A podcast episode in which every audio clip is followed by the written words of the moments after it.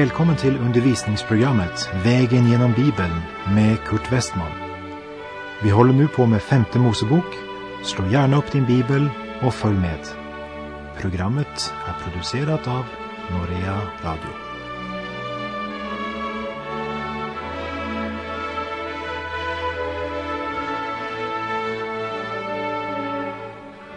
I femte Mosebok kapitel 3 fortsätter Mose att återberätta om Israels barns erfarenheter under ökenvandringen och om alla Guds välgärningar och all den omsorg Gud visat dem under vandringen. Och vi läser från kapitel 3, vers 1 och 2.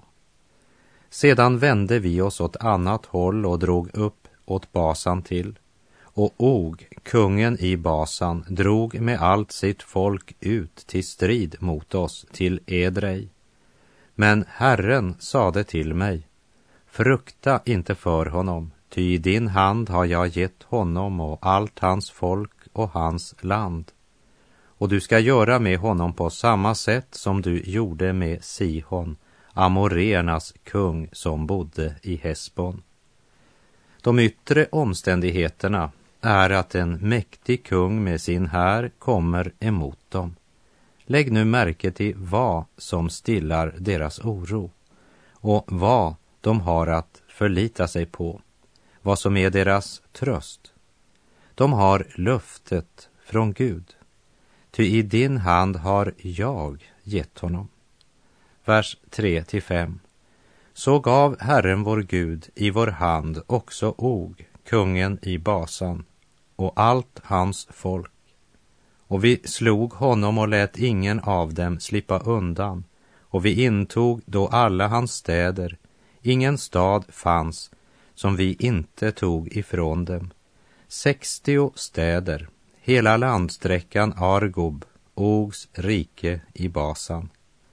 Alla dessa städer var befästa med höga murar, med portar och bommar. Därtill kom en stor mängd småstäder. Det faktum att Israel kunde besegra detta stora välbefästa kungadöme var ett bevis på att Herren stred för Israel och det styrkte deras tro, uppmuntrade dem inför jättarna som mötte dem och de mycket väl befästa städerna i löfteslandet. Vers 12 och 13. När vi då hade intagit detta land gav jag den del av det som sträcker sig från Aroer vid bäcken Arnon samt hälften av Gileads bergsbygd med dess städer åt rubeniterna och gaditerna. Återstoden av Gilead och hela Basan, Ogs rike, gav jag åt ena hälften av Manasses stam, hela landsträckan Argob, hela Basan, detta kallas Rafaeernas land. De intog hela Ogs rike och det blev givet åt Ruben och Gads stammar, medan återstoden av Gilead och hela Basan blev givet till den ena hälften av Manasse stam, som valde att bosätta sig på östra sidan av Jordanfloden. Vers 18. Och jag befallde er på den tiden och sade, Herren, er Gud, har gett er detta land till besittning, men nu ska alla ni som är stridsdugliga män dra väpnade iväg i spetsen för era bröder, Israels barn. Mose påminner dem om att även om de nu själva hade fått land och en plats att bo, så befriar det dem inte från ansvaret att hjälpa de andra stammarna så att de kan inta landet på västsidan Jordanfloden. Vers 19 och 20. Endast era hustrur och era barn och er boskap, jag vet ju att ni har mycket boskap, må stanna kvar i de städer som jag har gett er, tills Herren har låtit era bröder komma till ro såväl som er. När också de har tagit i besittning det land Herren er Gud vill ge dem på andra sidan Jordan. Sedan må ni vända tillbaka till de besittningar jag har gett er, var och en till sin besittning. Och därmed har vi kommit till Mose bön. Han återberättar sina personliga erfarenheter med Gud och talar om orsaken varför han inte får gå in i löfteslandet. Verserna 23 till och med 26. Och på den tiden bad jag till Herren och sade, Herre, Herre, du har börjat låta din tjänare se din storhet och din starka hand. Ty vilken är den Gud i himmelen eller på jorden som kan göra sådana verk och sådana väldiga gärningar som du?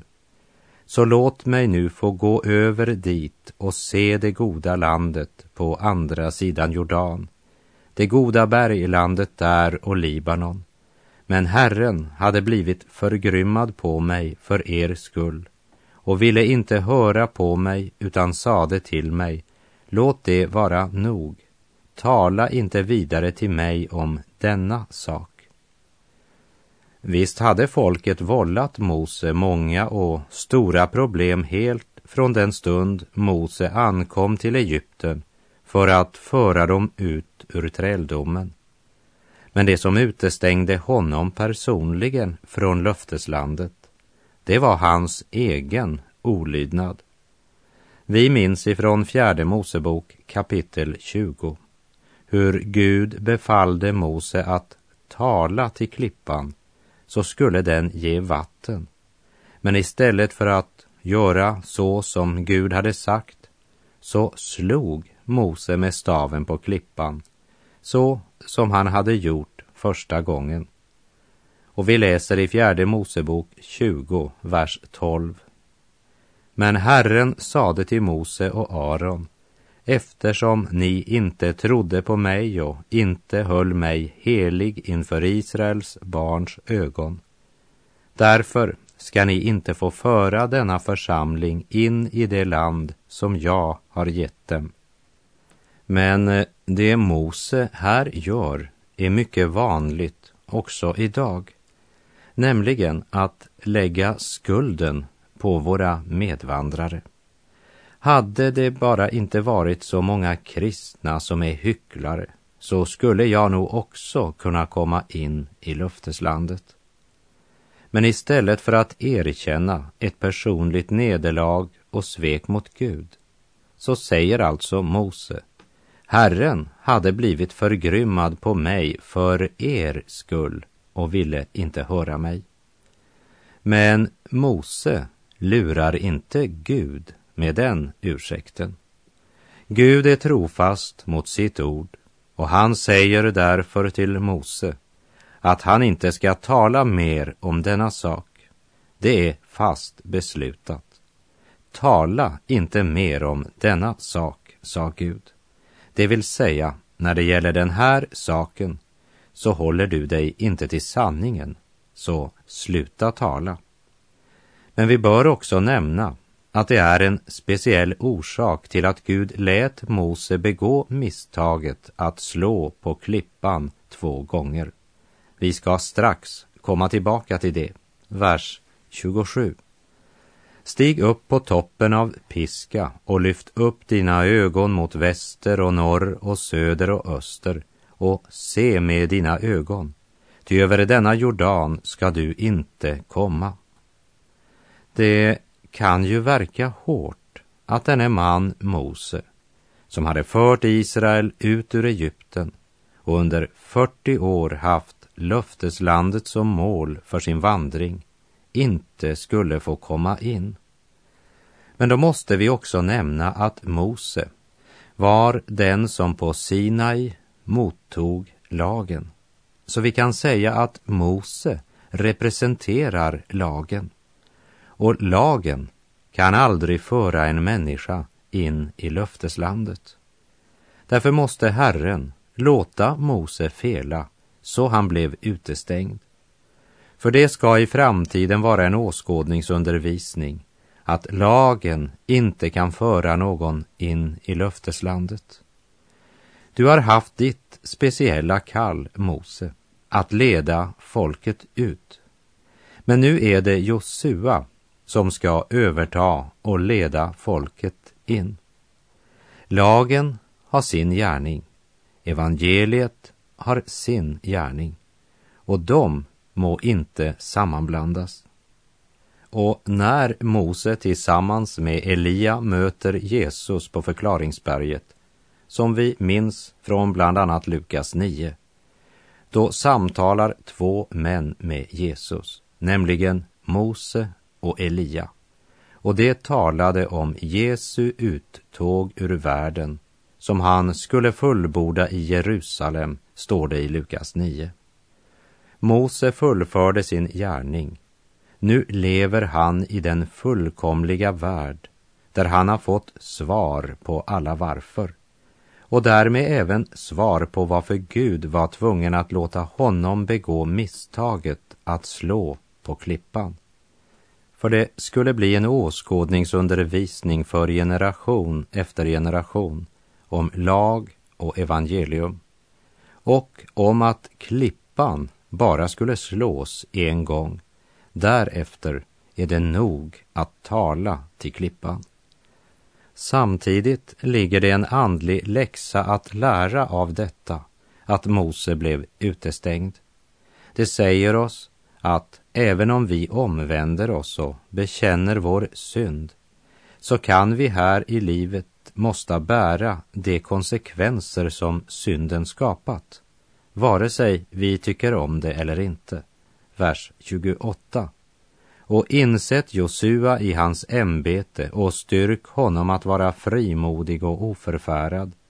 Ty det är han som ska gå över dit i spetsen för detta folk och det är han som ska utskifta åt dem som arv det land du ser.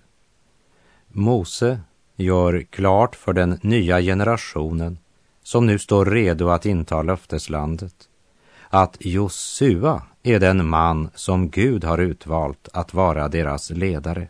Josua ska leda dem in i löfteslandet.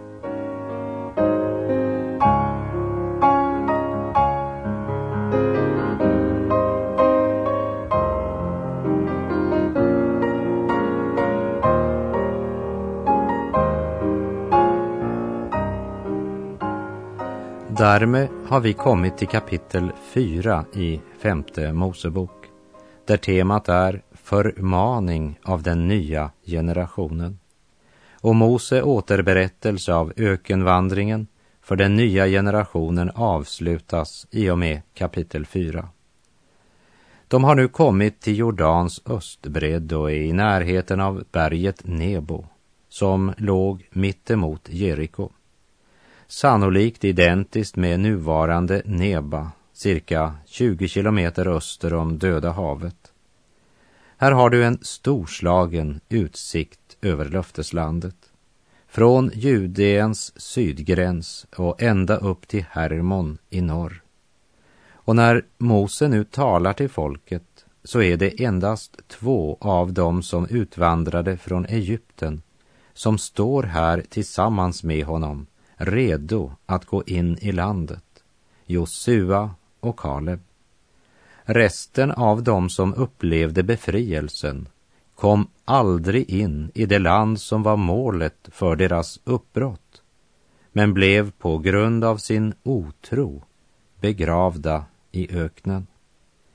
Men den nya generationen är redo att gå för att inta landet.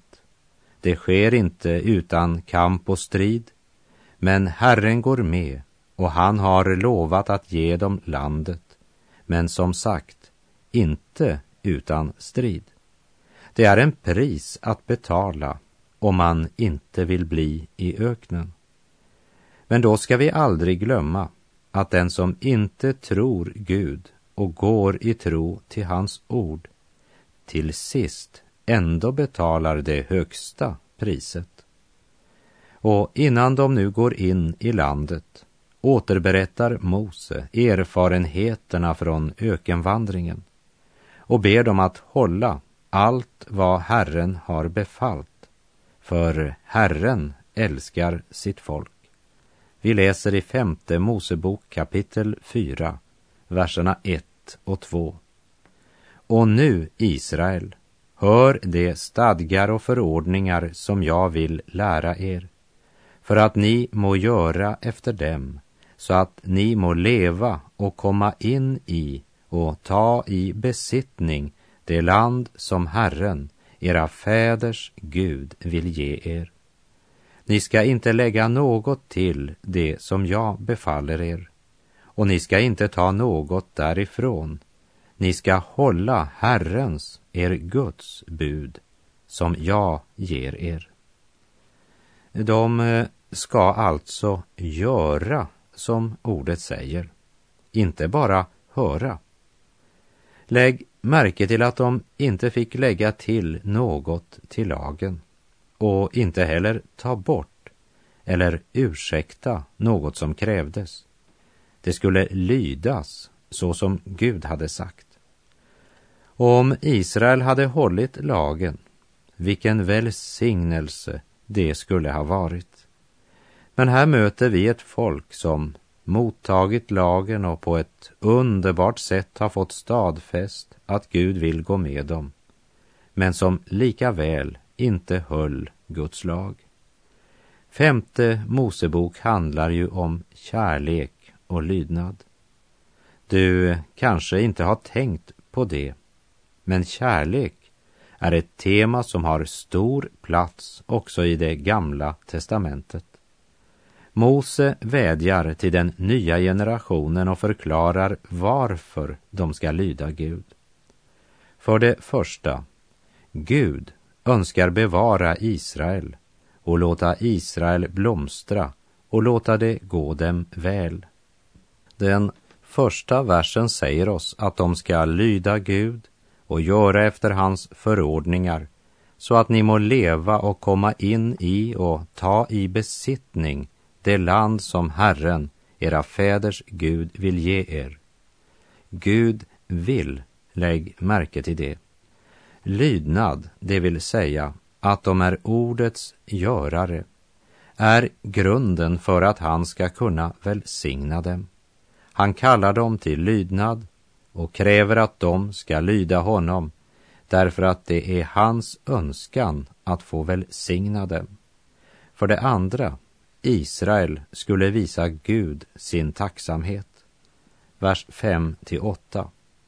Se, jag har lärt er stadgar och förordningar så som Herren min Gud har befallt mig för att ni må göra efter dem i det land dit ni nu kommer för att ta det i besittning. Ni ska hålla dem och göra efter dem, ty det ska tillräknas er som vishet och förstånd av andra folk. När de får höra alla dessa stadgar skall de säga, i sanning, ett vist och förståndigt folk är detta stora folk. Ty vilket annat stort folk finns, vars gudar är det så nära som Herren vår Gud är oss, så ofta vi åkallar honom. Och vilket annat stort folk finns som har stadgar och förordningar så rättfärdiga som hela denna lag, vilken jag idag förelägger er. Gud hade välsignat dem så rikt att de borde visa sin tacksamhet till honom genom sin lydnad. Och det tredje, Guds kärlek skulle mana eller driva dem till lydnad. Vers 37. Eftersom han nu älskade dina fäder och utvalde deras avkomlingar efter dem och själv med sin stora kraft förde dig ut ur Egypten. Här är det första gången i Bibeln att Gud med direkta ord säger till någon att han älskar dem. Även om Gud helt ifrån begynnelsen genom allt demonstrerat sin kärlek, helt till detta ögonblick, så har han inte sagt det med ord. Och Gud anger sin kärlek som begrundelse för det som han har gjort. Han har redan förlossat dem från Egyptens land och han ska göra större och mäktigare saker för dem. Och orsaken till att han gör detta är att han älskar dem. Och det är något som varje människa borde inse och förstå. oberoende av vem du är, Gud älskar dig. Du kanske inte alltid erfar Guds kärlek, för vår synd sätter upp en paraply mot Guds välsignelser. Men till trots för vår synd så är vi älskade av Gud. Och han bevisade sin kärlek till oss på Kristi kors. Och när vi mottar Kristus som vår personliga frälsare kan vi erfara Guds kärlek i våra liv. Och det fjärde, de ska lyda Gud eftersom de tillhör Gud. I femte Mosebok 14.1 står det Ni är Herrens, er Guds barn. Ni ska inte rista några märken på er eller göra er skalliga ovanför pannan för någon död. Lydnad för Guds bud är den första livslagen.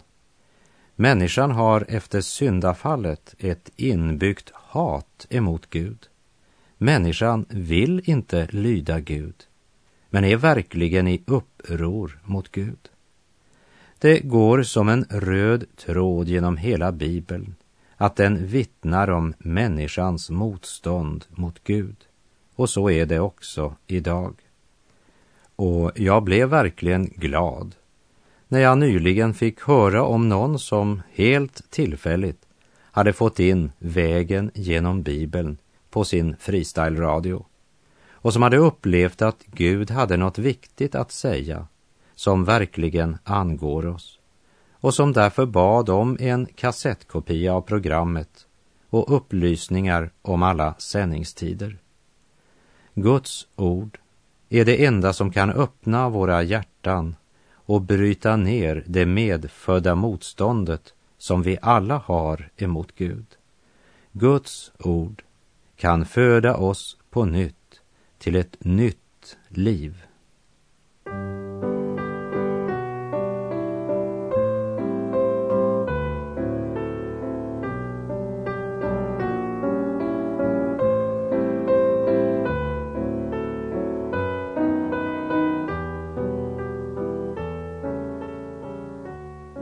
Femte Mosebok kapitel 4, verserna 3 och 4. Ni har med egna ögon sett vad Herren har gjort i fråga om Baal Peor, hur Herren, din Gud, utrotade ur ditt folk var och en som följde efter Baal Peor. Men ni som höll er till Herren, er Gud, ni lever alla ännu idag. Här möter vi det som är resultatet av att lyda Herren Gud. Mose refererar till den tid då Bileam blev kallad att förbanna, men vägrade att göra det. Men verkligheten var den att Gud hade bundit Bileams tunga så att han endast kunde uttala välsignelser över Israel. Han kunde inte förbanna Israel, även om han hade velat det. Men han gav ett förslag till Moabs kung att eftersom han inte kunde förbanna Israel så skulle kungen låta sitt folk blanda sig med Israels barn så att moabiter gifte sig med israeliter och så föra in främmande gudstyrkan bland Israels barn. Och med det förde de Guds dom över Israel. Och det var precis vad som hände som vi minns från kapitel 25 i fjärde Mosebok. Israel blev ödelagt inifrån. Nu undervisar Mose den nya generationen i Israel och säger att detta skulle vara till lärdom för dem. Och det borde vara till lärdom för oss. Och med orden, men ni som höll er till Herren, er Gud, ni lever alla ännu idag. Påminner Gud dem på nytt att med lydnad följer det rik välsignelse. Och vi läser femte Mosebok 4, vers 9.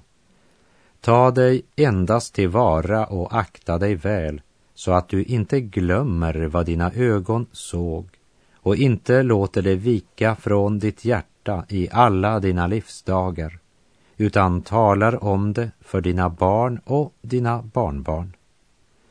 De skulle själva praktisera det som Gud uppenbarat som sin vilja och de skulle lära sina barn och barnbarn dessa sanningar. Det är ett otroligt ansvar att vara föräldrar. Och verserna 24 till och med 27 i kapitel 4. Ty Herren din Gud är en förtärande eld, en nitälskande Gud. Om nu så sker när du har fått barn och barnbarn och ni har blivit gamla i landet, att ni tar er till vad fördärvligt är genom att göra er något beläte, något slags bild, så att ni gör vad som är ont i Herrens, din Guds ögon och därmed förtörnar honom, då tar jag idag himmel och jord till vittnen mot er, att ni med hast skall förgås och utrotas ur det land dit ni nu går över Jordan för att ta det i besittning. Ni ska då inte längre leva där utan skall förvisso förgöras. Och Herren ska förströ er bland folken och bara en liten skara av er ska bli kvar bland de folk till vilka Herren ska föra er.